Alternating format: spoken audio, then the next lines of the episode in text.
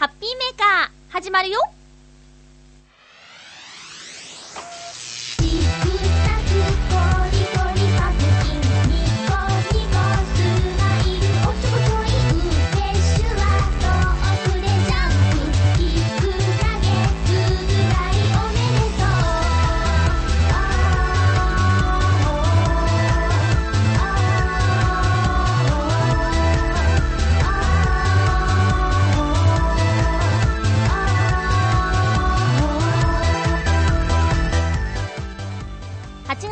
24日、まゆちょのハッピーメーカー。この番組はハッピーな時間を一緒に過ごしましょうというコンセプトのもと、ちょあへよ .com のサポートでお届けしております。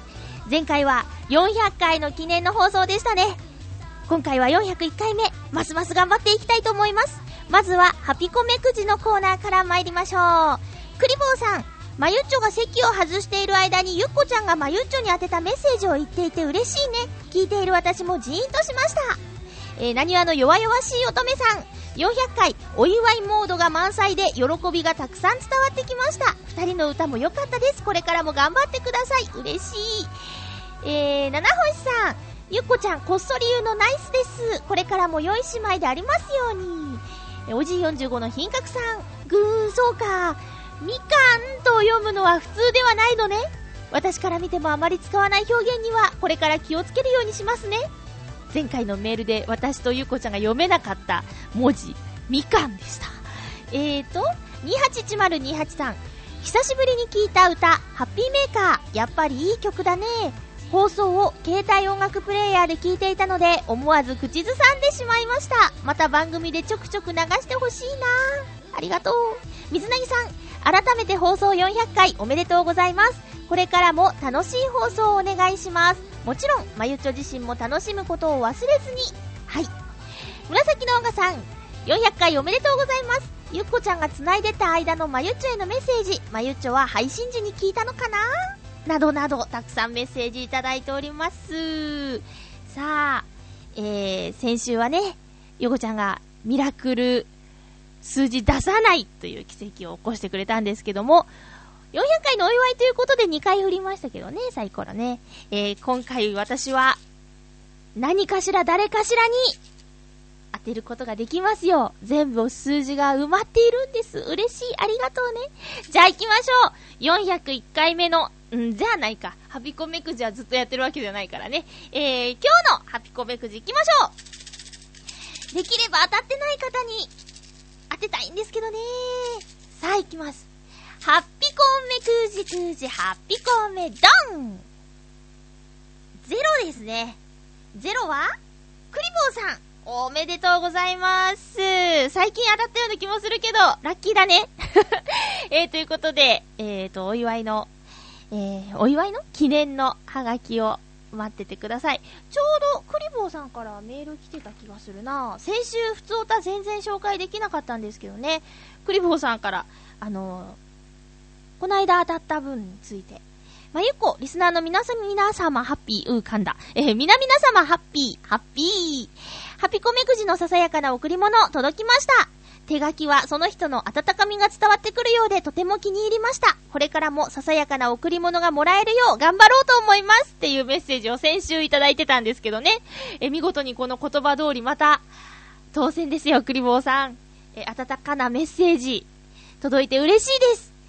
うーん、そうですね。こうもらう人によっては大したものないって思われちゃうかもしれないんですけど、えー、送る側も心を込めて、受け取る側も温かい心で受け取ってくれればそれは素敵な贈り物になるね、みたいな感じでやっておりますよ。なのであまり豪華商品を期待しないでくださいね。もうほんと心と心のつながりみたいな感じのささやかな贈り物をハッピーメーカーからはお届けしております。ということで、先ほど、あのご紹介できなかったメッセージを紹介していきましょう。新潟県のヘナチョコヨッピーさん。ハピメ400回記念のプレゼントに応募しなくてすいませんでした。別にいいんですよ。応募が殺到していると勝手に解釈し、僕なんかのために倍率が上がったら申し訳ないと思いまして、あえて応募しませんでした。そんな風に思わないでくださいよ。えー、別に忘れてたわけじゃありませんよ。かっこ笑い。どっちなのこれ？ハッピーめに投稿できるだけで僕は十分満足しているんです。プレゼントなんかもったいなくていりません力説の笑い。そうなの？別に遠慮することないのになむしろいっぱいプレゼントね、応募あった方が私はハッピーだったな。うん。遠慮しないでね。えー、カズさん。まゆちょに見つからないように小声で話すゆっこちゃん。かわゆす。キュンキュンだね。まゆちょ聞いてキュンキュンした 私ぶっちゃけね、あのメッセージ皆さん好評ですけど、なんかすごい寂しい気持ちになったよね。別れを言われてるみたいでさ。そんな感じ。だからちょっとゾッとしたっていうか、ヒーって思ったよ。ゾッとしたらちょっと違うか。なんか、なんかね、そんな、改まって、みたいな感じで、キュンキュンより、ちょっとヒヤヒヤしましたけどね。うん。えっ、ー、と、まゆっこで、お歌第2弾。まゆっこでお歌第2弾。ハッピーメーカー。ハモっていてよかったよ。これは、ハモってちゃいけないんですよ。ハモリの分担をしてないんだもん。えっと、第3弾があるのを楽しみにしています。ゆっこちゃん頑張ってね。そうなんですよね。ゆっこちゃん頑張ってくれましたよ。え、2002年に始まって今でも続いている番組は何か調べてみました。さすがですね。ありがとうございます。アニメだと、ナルト。あ、見たことないな。え、ドラマだと、相棒。これを見たことないですね。バラエティ行列のできる法律相談所、相談所。あー、しんすけさんのね。そしてラジオはハッピーメーカーということですごいメンツだね。うーん、すごいメンツですね。ありがとうございます。カズさん調べるの早いなあ、ごめん、ナルトはね、映画を一本見ましたよ。あのー同期の海田優子ちゃんがゲストヒロインで出てた、なんか、雪山のすごい初期のやつ。なんていうやつ？なんとかかんとかだってばよっていうやつ。全部だってばよつくか。そういうの見ました。えっ、ー、と、フクロウのキスさんありがとうございます。え、マーフィーの法則で言うように、トーストがカーペットに落ちる時には常にマーガリンを塗った面を下にして落ちるといった人生なので、アンハッピーな話なら山ほどありますが、そんな話をしても、さあ頑張ろうという気分にはなれませんからね。ハッピーメーカーがハッピーメーカーでよかったですよ、かっこ笑い。それでは401回目楽しみにしておりますというメッセージありがとうございます。マーガリンを塗った面の方が、ちょっと重たいからですかね。落ちる時。こうね、マーフィーの。マーフィーの法則ってすごい流行りましたよね。マーフィーの法則で言うように。トーストがカーペットに落ちる時には常にマーガリンを塗った面を下にして落ちる。うん。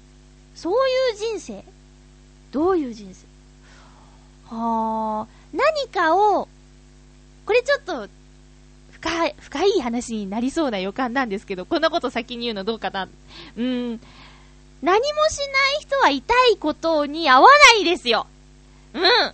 だから、トースト、何も塗らない、味気ない人生より、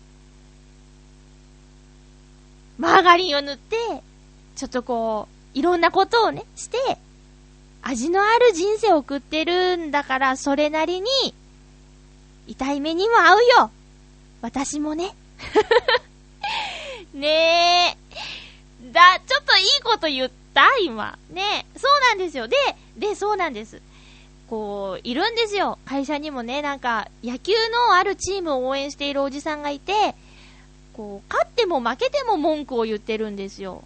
なんか、そんな話を、まあ、面と向かってしてるわけじゃないんですけどね、こう同じ空間にいて、ダメだとか、良くないとかっていうようなフレーズ、言葉を耳にして、周りの人がハッピーになれるかって言ったら、そんなことないじゃないですか。こう、言霊ってあるよね、みたいなことをちょっと前にいろいろと言ってたんですけど、大丈夫って言ったらなんか大丈夫な気がするし、頑張ろうって言ったら気合が入ったりするように、できるだけこう、プラスのことを考えたり、プラスになるかもしれないことをやっていると、人生って引っ張られたりするよね。逆に良くない、ダメだーとか、あーって、ため息だってなんとなくこう、上にはいかないじゃない？気分が。もうため息もね、良くないよ。幸せが逃げるって言うもんね。そりゃね、何にも悪いことがない人なんていないんですよ。視点をどう向けるかっていうか、どこを基準に見るかみたいなね。そんなようなことなんで、その、アンハッピーな話は、私だって山ほどありますよ。あ、言っちゃった。だけど、そんなことをね、あの、言ったって、何も楽しくないから、この時間1時間は、せめて、嫌なことは忘れて、もうバカみたいに、いい意味でバカみたいに、楽しいね、嬉しいね、幸せだねって言える時間にね、したらいいと思います。こうよくね、のろけ話なんかするなよみたいなこともね、言う人いますけど、私のろけ話大好きなんですよ。あまりにもそればっかりだとね、うん、まあ、バランスっていうのは何事にも大切なんですけど、でも、人よりね、全然嫌だなって思ったりしないと思いますね。むしろ、なんかニヤニヤして、ニヤニヤして嬉しくなっちゃう。いいなーって言って。うん。あ、そうね。やっぱりその、タイミングとかはあるよ。時間があって余裕があって、おしゃべりしてる時の、のろけ話はどんとこいなんで、ハッピーメーカーにものろけ話を送ってください。奥様とののろけ話とか、彼女ができたんだ、ラブラブなんだとかね。そういう話聞きたいから、ハッピーメーカーですからね。で、そういう話を聞いて、なんだよちって思うんじゃなくて、同じ番組を聞いてるこのリスナーの仲間が、いいことあったんだねってこう喜べる人は、ハッピーがね、寄ってくると思います。うん、そんな風に思いますよ。マーフィーの法則ね。何か、つけてるから重たくなっちゃって、そっちが下になるの当たり前ですよね。うんうん。ねえ、解説にそう書いてあったら恥ずかしい限りですけどね、マーフィーもそう言ってましたよ、みたいなね。さあ、ちょっと長くなっちゃったんですけど、えーと、やっぱりこの話題は外せないでしょう。えー、今日は収録を月曜日にしているんですけれども、え、土曜日にですね、え、チョアヘオ .com 1周年記念パーソナリティ大集合という、パーソナリティが集まって、飲んで、えー、食べて、おしゃべりしてという素晴らしい会が行われたんですよ。もうほぼ全員参加ですね。番組に携わっている人。うん。で、ね、13人かな？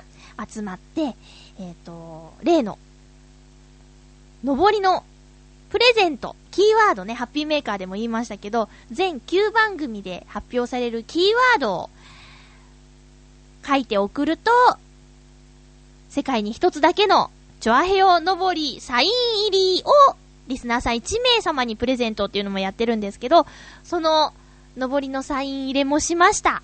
えー、お食事会がですね、土曜日にありましたよ。あ、ちなみにこのプレゼントは8月31日まで。なので、まだ、これから聞いてキーワード集めて送っても全然間に合いますね。うん。すごくね、私本当に欲しくなっちゃった。で、それぐらいこう、みんなのサイン、10名以上のサインの寄せ書き、チョアヘヨに関わってる人のみんなのサインが加わったこの登りはですね、すんごいんだから、もちろん私とゆこちゃんもサインをしましたよ。だからね、ぜひ応募してくださいね。はい。で、えーと、そんな、チョアヘヨの集まりがありましたよ。うん。一次会はね、えーと、一次会はね、ちょっと今、電話が鳴っておりますが、うん、ダメです。ごめんね。えっ、ー、と、一次会は、浦安にある美味しいお魚のお料理をメインに出してくれる、えー、ラテンというお店です。え、ラテンというお店は、え、ホームタウン浦安っていう私がナレーターを務めていて、え、洋一郎さんがな、あの、リポーターをやっている番組なんですけど、その番組で取り上げたお店なんですね。えっ、と、そこが、番組で紹介されてから行ったらすごく美味しくて、えー、気に入って、ランチで何回か行ってるんですけど、あの、今回夜予約してみんなで行ってきました。で、このラテンさんの名物といえば、な、銀だらの煮付けっていうのがあるんですけど、私はランチに行ったら、大体もうほぼうん、100%ですね。あの、銀だらの煮付け定食をお願いするんですけど、この銀だらが夜にもですね、メニューで出されてて、もう私まず銀だら食べましたね。銀だら平らげましたよ。うん。で、お刺身とかね、いろいろあって、すごく美味しかったです。で、お値段の割にもうすごいボリューム満点で、結局最後はあの、生物以外は持って帰っていいよっていうことで みんなでこうね、あの、容器に詰めて持って帰ったんですけど、そんなに、そんなに大満足の、えー、ラテン。浦安に来たら、ぜひラテンに行ってください。ランチおすすめだなうん。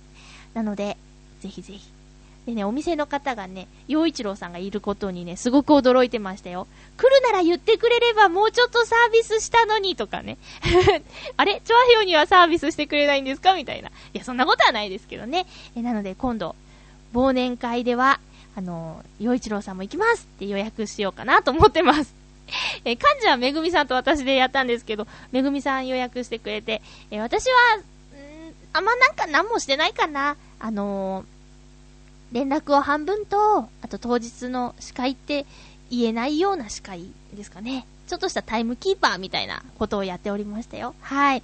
えー、で、みんなでね、喋ったんですけど、初めて会う方もね、結構いて、えっ、ー、と、フーダニットの、あの、座長さんと、あと、薩摩いもさんっていう女優さんが来てたんですけど、薩摩いもっていう名前を聞いただけで、ちょっとなんか興味出ちゃうよね。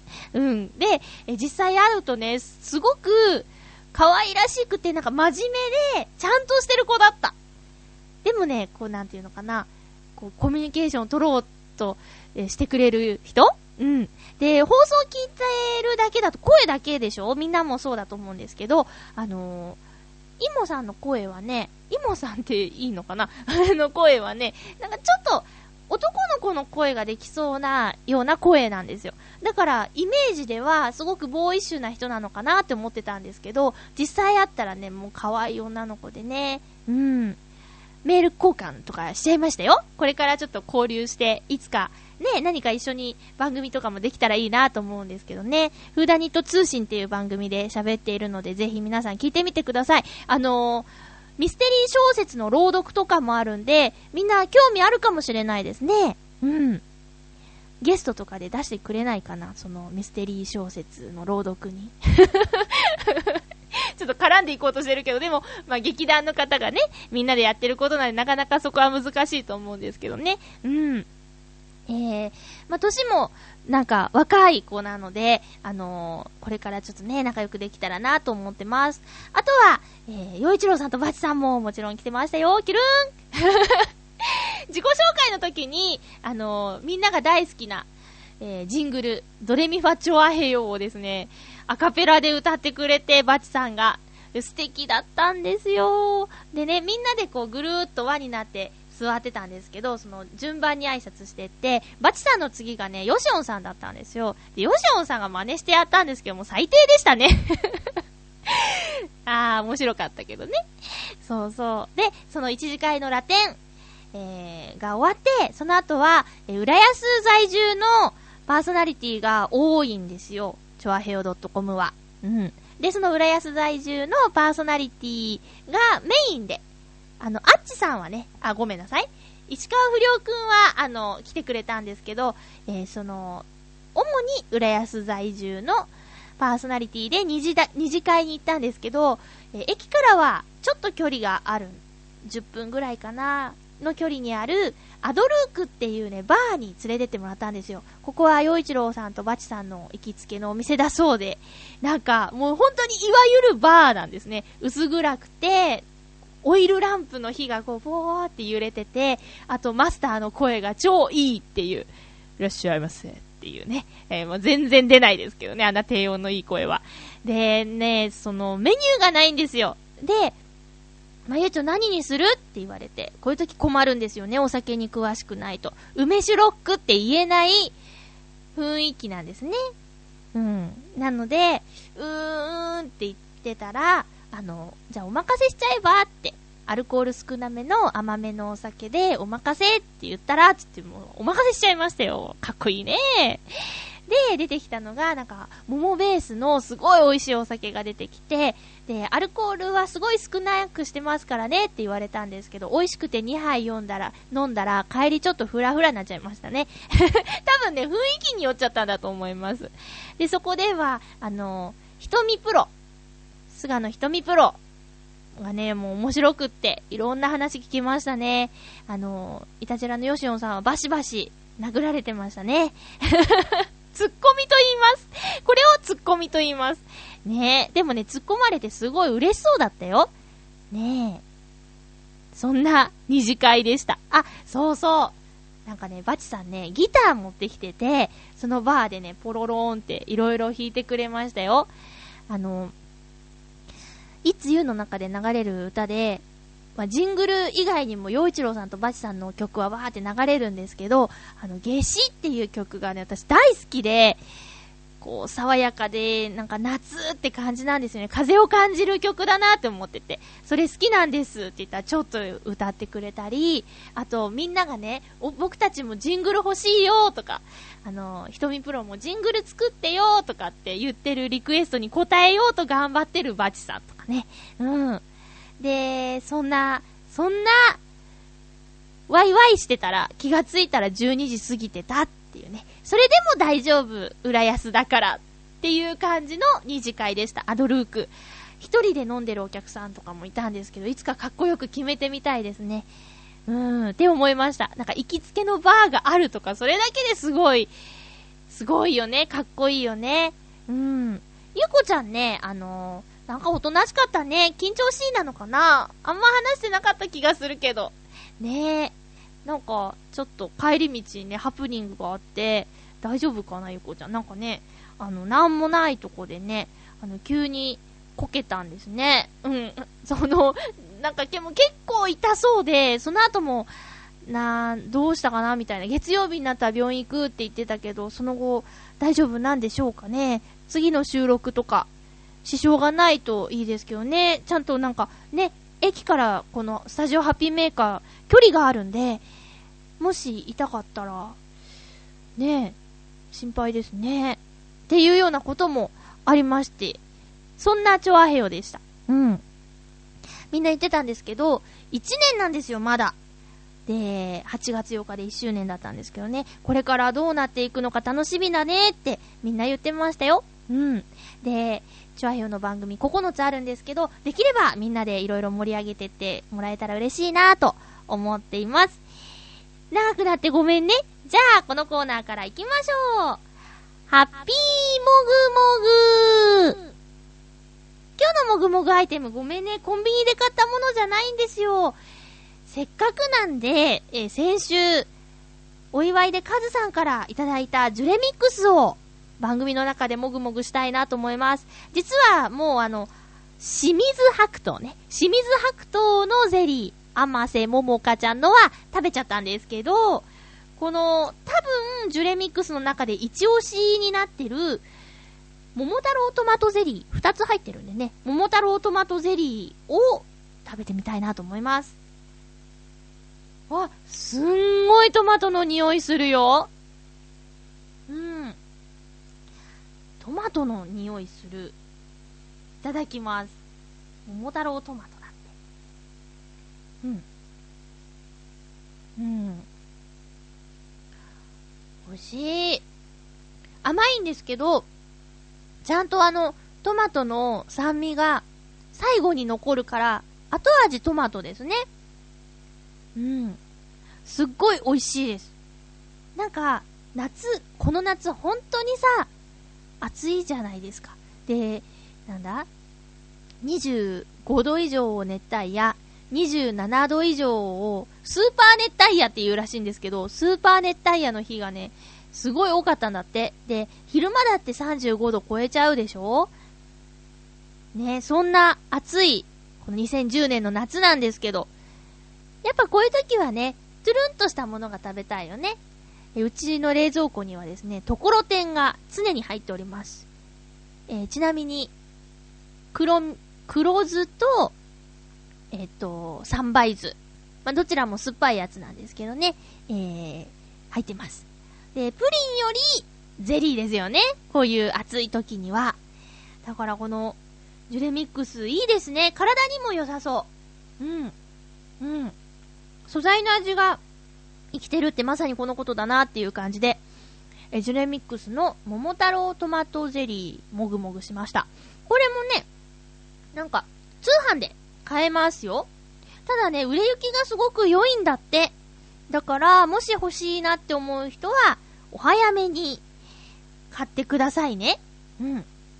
ということで、今回は、カズさんから400回のお祝いにいただいた、岡山のジュレミックスというゼリーをもぐもぐしました。カズさんごちそうさまでした。続きましてはこのコーナーです。ハッピートークはい。今回のテーマは、最近あったハッピーな出来事ということで、お便り募集しましたが、たくさんいただいたので、えー、もうあらかじめ言っておきます。なんか、ダダダーって紹介するとなんかね、せっかく時間かけてね、メール作ってくれてると思うんで、なんかね、読まないっていうのは、やっぱり、忍びないので、うん。ま、トータルテンボスからいただきましたけども、あの 突っ込みませんね。えっ、ー、と、来週も、え、8月31日のハッピーメーカーも、最近あったハッピーな出来事というテーマでいきたいと思います。ね。なので、今回はちょっとですね、あの、送ったのに読まれないっていう方もいるかもしれませんが、来週、ご紹介できると思いますので、今回はごめんなさいね。えー、っと、まず1通目。リアーマユッチョ。あい。こういう時なんて言ったらいいんだろう。サンキューって言ったらいいのかな。えー、激ひさ投稿のペンタです。懐かしいまゆちょハッピーハッピーお久しぶりです。あ、噛んだな。お久しぶりですというか、覚えてらっしゃるかな？もちろんですよ。ペンタさん、超懐かしいハッピートークのテーマが最近あったハッピーな出来事なので、最近パソコンを買い替えましたということで、古いパソコンからお気に入りを整理していたら、なんと、星のかけらを探しに行こう私のホームページのタイトルですね。ブログのタイトルですね。のブックマークを発見。ここしばらくクリックしてなかったので、そのブックマークをクリックしてみました。そしたら、ハッピーメーカーのロゴが見えるではないですか。なんだかんだでブログを読ませていただき、400回目のハッピーメーカーの放送を拝聴させていただきました。おめでとうございますね。聞いていて、あー、まゆっちょの声だって感動しました。うー、泣きそう。思い起こせば、大学の頃に、北へ、過去アニメに出会い、北のすおみに出会い、まゆっちょに出会い、ハッピーメーカーに出会って、あっという間に今日なんですね。社会人になってからはあまり聞く機会が減ってしまっていて、気づいたらハッピーメーカー中断してるし。ほんとごめんね。でもこうやって400回目の放送でリスナーとして復活できたことがとてもとてもハッピーな出来事でした。これからも毎週ハッピーメーカーを聞けるかはわからないけど、一生懸命応援させていただきますので、まゆちょんも頑張ってくださいね。それでは長文になりましたが、これにて、ハッピーバイバイって、ペンタさんペンタさん、そっか大学生だったんだね本当にありがとうございます。パソコン買い替えてくれて。そこじゃないよね。いやー、そっかー。そっかー。なんかすごいね社会人になったんですね。うん。中断しててごめんね。でも、よかった。見つけてもらえて。そうなんです。細々と復活してやってるんですよ。へー。これからも、そう、あの、今はね、ポッドキャストで聞けるので、通勤時間とかにね、あの、音もできればなと思います。お家で聞く時間なかったかもしれないけど、えー、ポッドキャストにぜひ登録して、あのー、聞いてくださいね。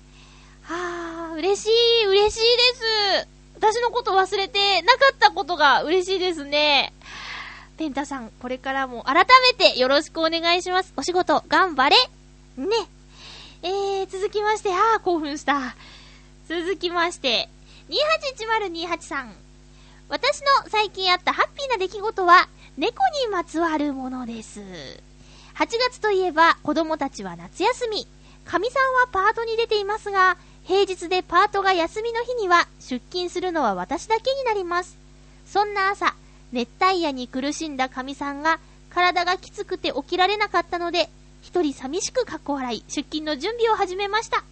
すると、居間で寝そべっていた我が家の飼い猫2匹が顔を上げたので、手を近づけると鼻をヒクヒクさせながら匂いを嗅いで、私の手の指をペロペロと舐め始めました。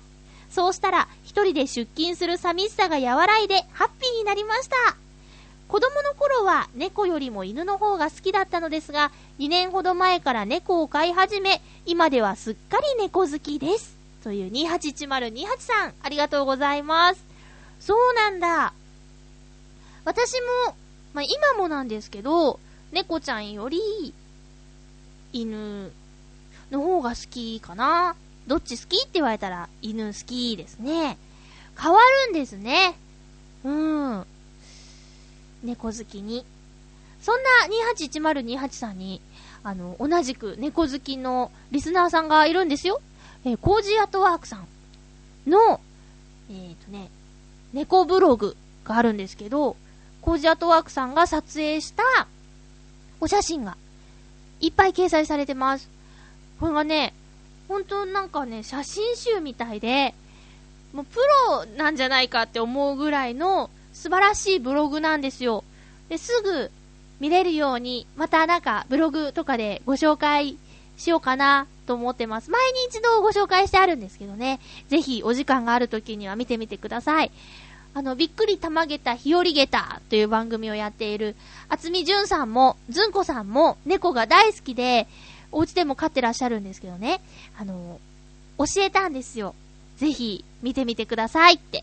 そしたらなんかすっかりハマってしまったようで、あの、外ででも、携帯とかでも見て癒されてますとか言ってたし、あの、土曜日に、チョアヘヨの飲み会で会った時にも教えてもらって本当嬉しかったって言って、すっかりハマってますって言ってましたよ、コージアットワークさん なので、あの、281028さんもぜひぜひ見てみてくださいね。そして、リスナーさん同士でね、何か交流ができたらいいね。コメント残したりして。ねそういうのが、私すごい嬉しいです。うん。8月は、パパしんどいね。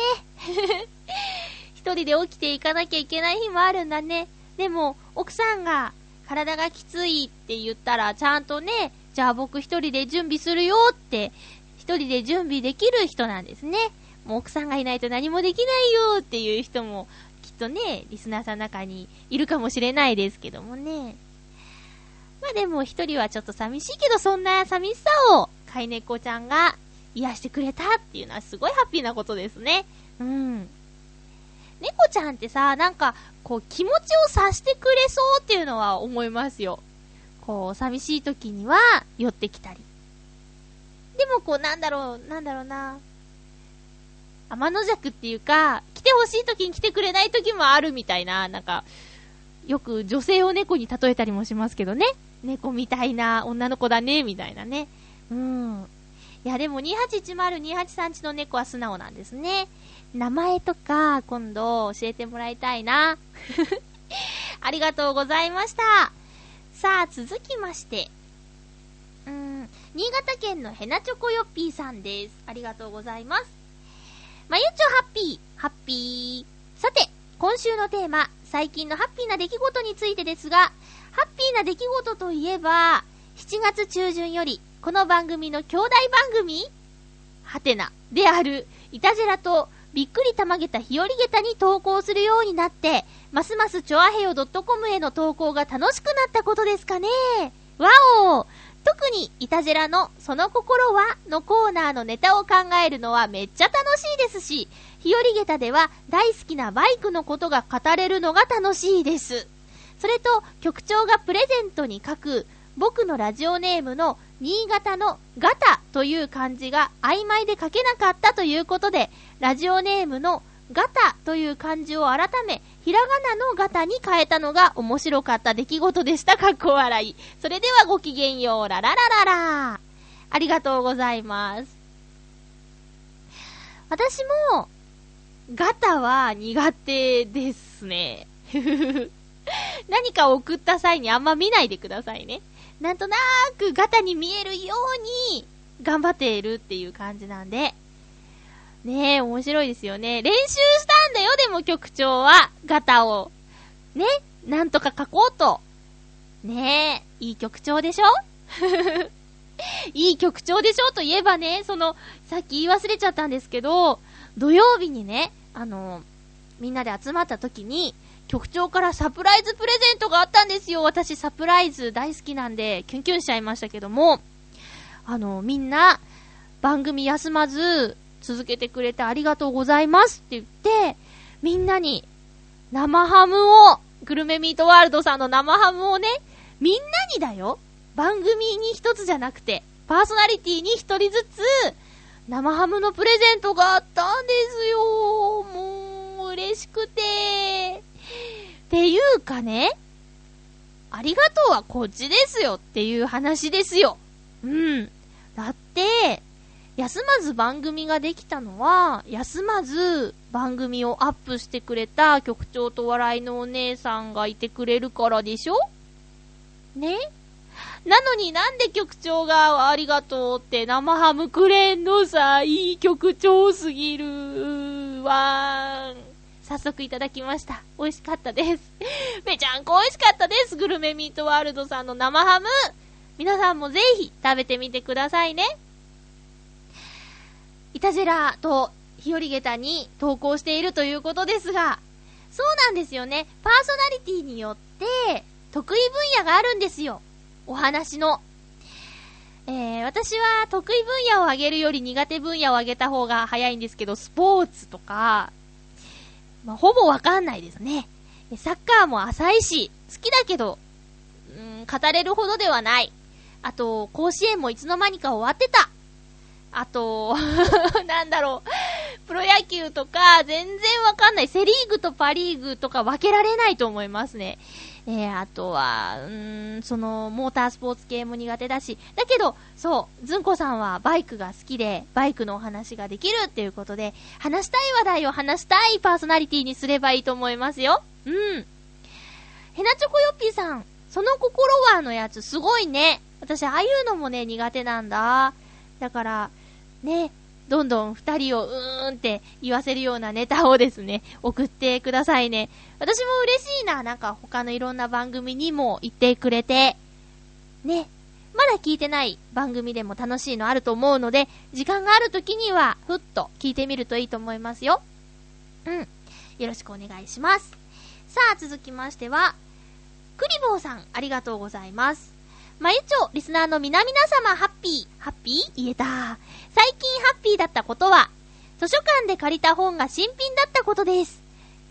休みながらも、ダレンシャンの本を読み続けていて、第5巻を手に取ったらすごく綺麗でした。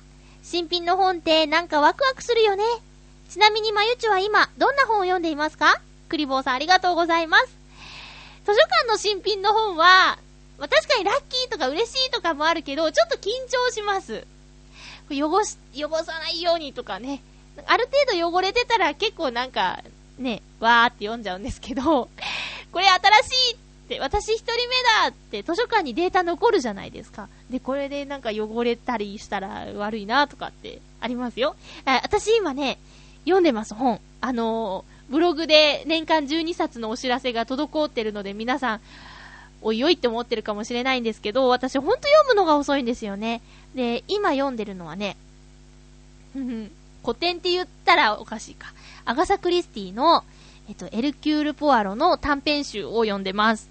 なんでかな？なんかおすすめされたんですよね。会社で仲良くしている兄さんに、あの、僕はこれが好きなんだって言われて、へーって。推理物は、あの、読んだことなかったんですけど、えっ、ー、と、これ読みやすいと思うからって借りたのが、とりあえず短編集。で、短編集っ読んで相性が良ければ長編行ったらっていうことで、え今ね、結構借りてるんですよ。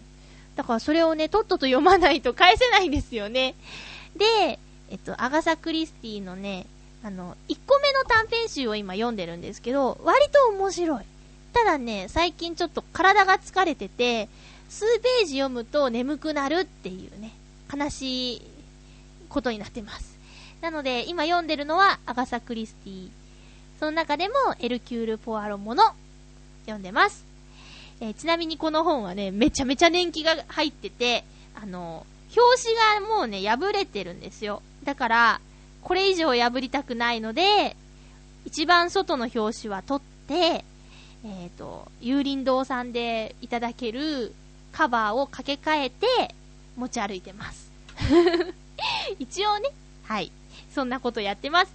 えー今日紹介できなかった皆さん本当に申し訳ございません。次週、紹介したいと思います。そして、今週、ハッピーな出来事、さらにあったら、えー紹介したあなたも、来週も送ってください。えー今週送ってないあなたも、ハッピーな出来事、探して送ってくださいね。さあ、ふつおたにこうか、コーナーに行こうか、迷っているんですけど、ちょっと時間、心配もあるんで、先にコーナーに行っちゃおうかな。ゆっこちゃんとひなちゃんの、今日の何菓子、大好評ですね。私も、毎回楽しみなんですよ。えー、ではでは、今回の今日の何菓子、どんな話が聞く、聞けるのでしょうか？行ってみましょう。今日の何菓子です。今日の何菓子辛口ひなだと甘口ゆっこが何かしら起きる。今日のお題はケーキ作りについて。ハハッピーゆっこです。ッピーひなたです。はい今日ケーキ作ったね。作った。お腹すいた。お腹すいたね。お友達のお誕生日ケーキを作りましたが何ケーキを作ったのでしたでしょうか？濃厚？チーズケーキ？はいちょっと全部ハテナがついてたけどね。確かそんな名前のやつ。いやークックパッドって便利ですね。便利です。あれを見たら全部載ってますよ。そうね。まだでも今焼いてるから成功してるかどうかわかんないんですね。そうあれ膨らむの？膨らまないの？どっち？それもわかんない。膨らんだらアウツ。そうね。あの余った分であなた分のケーキも今焼いてるじゃない？はい。膨らむと多分溢れちゃうんじゃないかな高さ的に。じゃあこん今焼いてるのを見てうん私の分の量を決めたらいいってことでしょ？そうです。友達にあげる分はもうどうでもいいと。違います。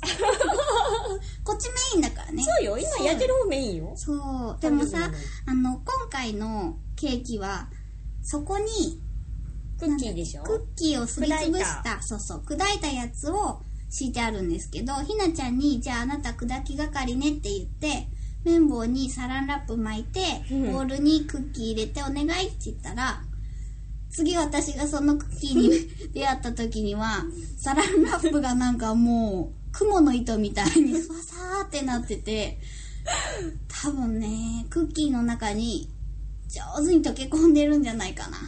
隠し味。怖いわ。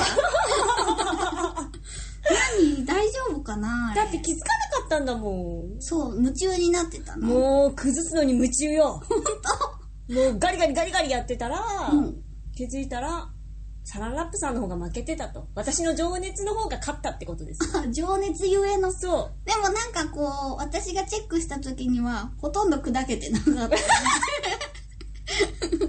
違うよ。だってあれはゆっこがさ、あんまり砕きすぎないでって言うからちょっとなんか加減が分かんなかったのよ。そうなの？そうだよ。あなたのせいですよ。そう。でもさあの私がさまずはじめに何したらいい？ってひなちゃんが聞いてきたからじゃあまずそのクックパッドのレシピを読んでねって言ったじゃん。うん。言うた言うた。でもさ後で読んでみたらさ、うん。あのクッキーはうん。すっごい細かく切ったあ砕いた方がいいですよって書いてあったよ。知らないよそんなの。あ なたがあんまり細かくするなって言うから友達の言葉を信じたのに。そうなんだ。そうだよ。クックパッドよりも。クックパッドよりも身近にいる友達を信じて私はこうコンコンコンコンコンコンって情熱を注いでやっていたのになんで責められなきゃいけないんですか？そうだったのか。それはごめんね。そうでしょ。でもさっき私のこと友達だと思われたら迷惑って言ったけど時々変わるんですよ。そうか。乙女心はそう。女心は秋の空。秋の空なんつってね。うんなんつってね。真夏ですけどね、暑いね。上手に焼けるかな。あれってさチーズケーキじゃない？うん。焼けたらまた冷やすの？そうらしいよ。冷やすことでその濃厚具合が完成されるらしい、です夏にぴったりじゃない。あそうね。そうよ。なんかチョコレートケーキよりもチーズケーキの方が夏っぽい。ぽいチーズケーキなら私食べられるし、あなた食べられないケーキはショートケーキだっけ？うん、生クリームがいっぱい乗ってたりするやつ。なるほどね。は？無理？無理？無理無理。私なんか何でも好きだから分かんない。なのにくどいんですよ。そうか。一口二口は多分、まあ美味しいと思って食べるの。あとね、うん。手作りは結構いけるんだ。甘さが控えめだったりするから。なるほどね。ただ、既製品っていうかまあ、は甘くすぎて、くどい。うーん、今日のまとめ。よし。ありがとうございます。何今のよしって。今日は頑張ったなっていう。ああ、そうね。これから晩ご飯作るしね。そうだね。お腹空いてきちゃったからでもちょうどいいよ。そうだね。さっき私がお手製の蜂蜜レモンを作ってあげたじゃない。うん。あなたそれに対しても文句言ったわね。スペスペスペスペ言って。入れすぎなのよ、あの、レモン汁を。確かに私も酸っぱいと思ったけど、うん。そこはほら、大人としてね、社交辞令として美味しいって言いながら陰でこっそり蜂蜜を足しなさいよい。や、もう目の前で入れるわよ。まあね、素直が一番つうことでね、なんつってね、なんつってね、ちょっと流行らせていこういやいいよいいよ、これ。というわけでそろそろお時間です。はそれではまた何かしら。バイバイ。なんつってね。結構流行ると思います。なんつってね。いいですね。二人でケーキ作ったんですか？クックパッド私も使ったことあるよ。えーとね、今年のバレンタイン、うん、ブラウニー作りました。クックパッドで。クックパッドっていう、えーと、ネット上の、何ですか？料理の作り方書いてあるサイトを見て、えっ、と、ブラウニー作ったんですけど、大好評でした。あれは私の腕じゃなくてクックパッドのレシピが良かったんだと思いますよ。今年も、えー調子に乗って同じものを作ろうと。あ、今年？次のバレンタインも多分同じものを作ります。安全なところを狙っていこうと思います。さあ、ふつおたご紹介しましょう先週いただいていたものもありますよ。えフクロウのキスさんです。ありがとうございます。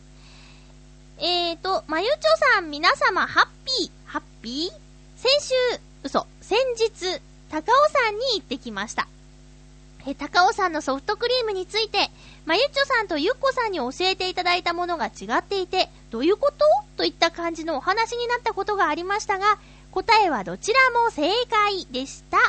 ゆっこさんが教えてくださったハスカップソフトは、ケーブルカーの駅付近。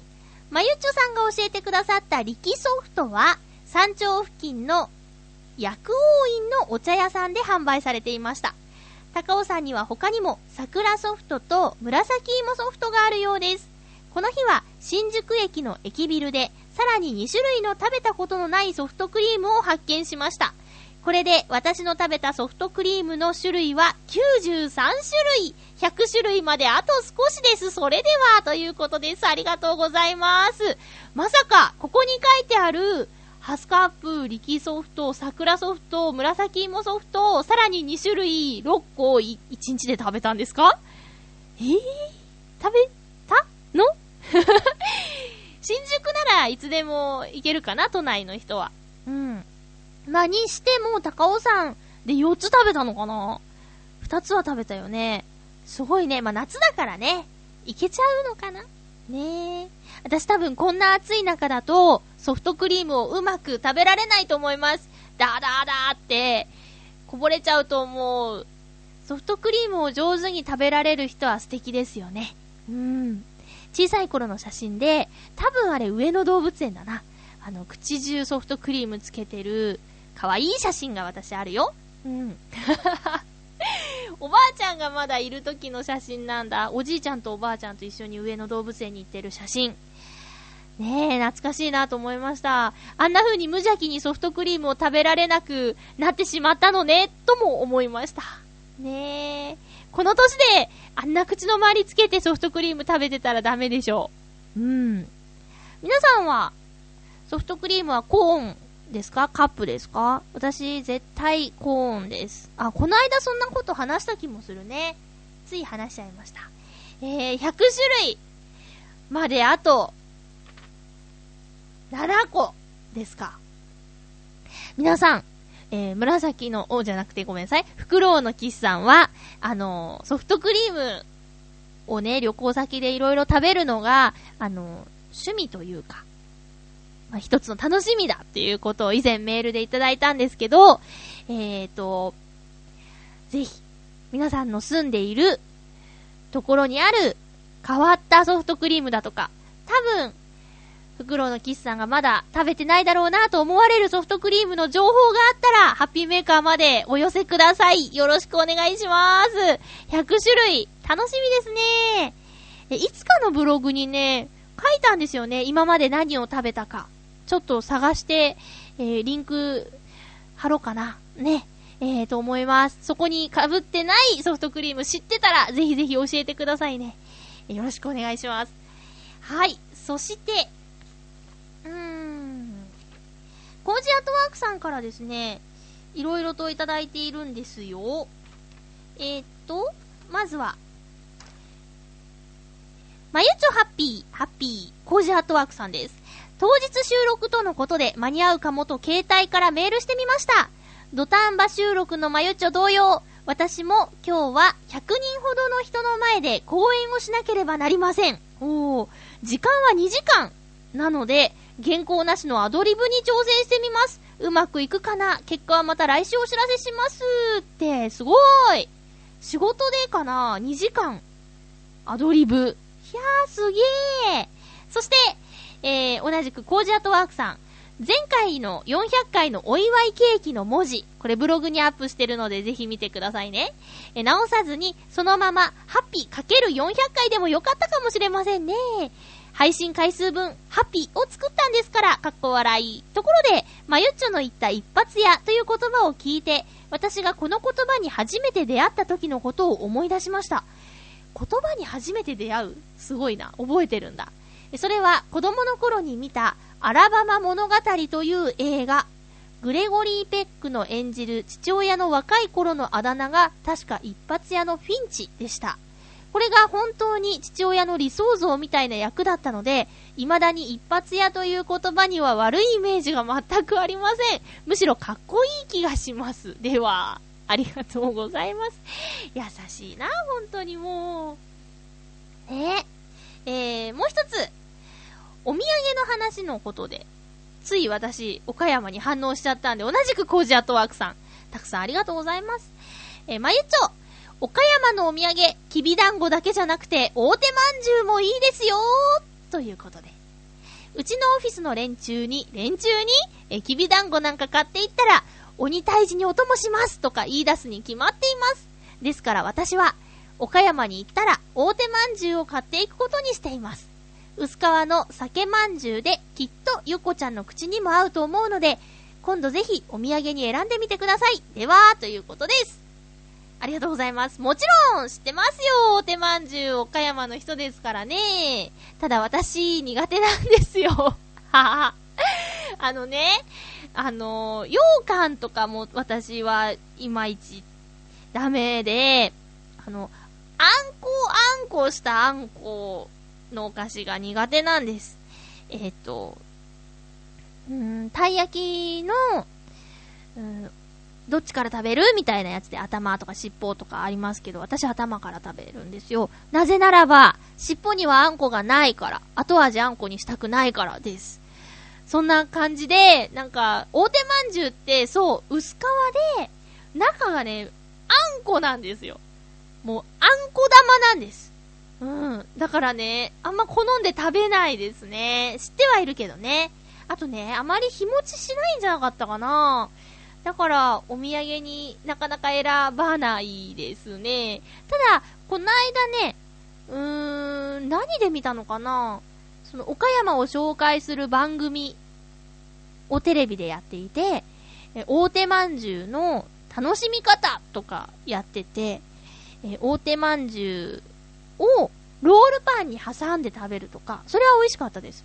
あとね、えー、お椀に大手まんじゅうを入れて、お湯を注いで、潰して食べると、うーん、なんだっけ、お汁粉？うん、になるとか、そういうなんかいろいろな食べ方の提案をしていたので、一通りやってみましたよ。その時は、大手まんじゅうを食べました。ただね、もう和菓子大好きで、あんこ大好きでっていう人にはたまらないお菓子だと思うので、ぜひ岡山に行った際、または岡山に行くお友達がいるよっていう方にはお土産にリクエストしてみてもいいんじゃないでしょうか。コージアットワークさんありがとうございます。えー、今日は全部紹介できなくて本当に申し訳ないですね。ただなんか、たーって読むだけにしたくなくて、やっぱりちょっとずつツッコミとかね、させてもらいたいので、えじっくり紹介することにしてしまいました。えーと、紹介できなかった皆さん、本当にごめんね。いつも悩むことなんですけどね。えー、さあ次回はですね、8月31日、学生諸君が、な、泣いちゃう日ですか ?8 月31日。えー、に配信されるハッピーメーカーなんですが、8月27日金曜日午後、午後収録予定です。えこの日は5週目ということで、ゆこちゃんが来てくれますよ。えー、ハッピーチョイスのコーナーの方にもですね、メールお待ちしております。テーマは先ほども言ったようにですね、えー、最近あったハッピーな出来事を送ってください。今回読まれた方も追加で送ってくださいね。どんどん。はい。という感じです。えー、っとね、チョアヘオ .com1 周年、うん、パーソナリティの皆さんと会って、改めて思ったのは、えー、みんな個性的で愉快な人たちだなと。声だけしか聞いてないんですけどね、やっぱり実際会ってお話ししてみると、またいろんな発見があるなと思って。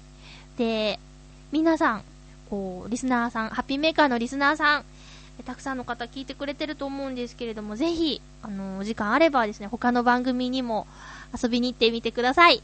そこでね、あっと思ったんですけど、えっと、チョアヘオ .com で喋っているパーソナリティさんのほとんどが、八方美人にですね、ゲスト出演してるんですよ。で、どんな人かなって知りたいなと思ったら、えー、八方美人の過去放送聞くと、よりそのパーソナリティのことがわかるんじゃないかなって思ったんですね。ただ、残念なことにですね、えー、っと、八方美人にまだ出てないパーソナリティがいるんですね。それは、えー、っと、私、そしてまあ、ゆこちゃんはね、事務所に入ってるからしょうがないっていうのがあって、私と、えー、井上義雄さん、だけがね、出てないんですよね。ああ、これは、これはいつか、出なきゃと。八方美人に、どっちが先に出るかと。八方美人に出ることを目標に調和表で頑張っていこうかなと思っております。ちなみにね、バチさんは、なんか近々収録する予定があるみたいで、あの、スケジューリングしてたんで、その辺もお楽しみに。あ、しまったさあ、ミスってしまいましたね。ということで、あの、本当今までの八方美人を聞くと、と、今喋ってるパーソナリティさんが割と出てるんですよ。なのでね、ほんとおすすめです。私もね、ちょっと聞き直してみようかなと思ってます。まあ、ちょはよ .com 過去放送が残っているのでね、えハッピーメーカーの場合はそれがいいのか悪いのかわからないんですけれども、えー、ペンタさん久しぶりのメール本当にありがとうございました。時間があったらですね、いろいろ聞いてみてくださいね。えー、ということで、今回も最後まで聞いてくださって本当にありがとうございました。お相手は、まゆちょこと、あませまゆでした。また来週、ハッピーな時間を一緒に過ごしましょう。ハッピー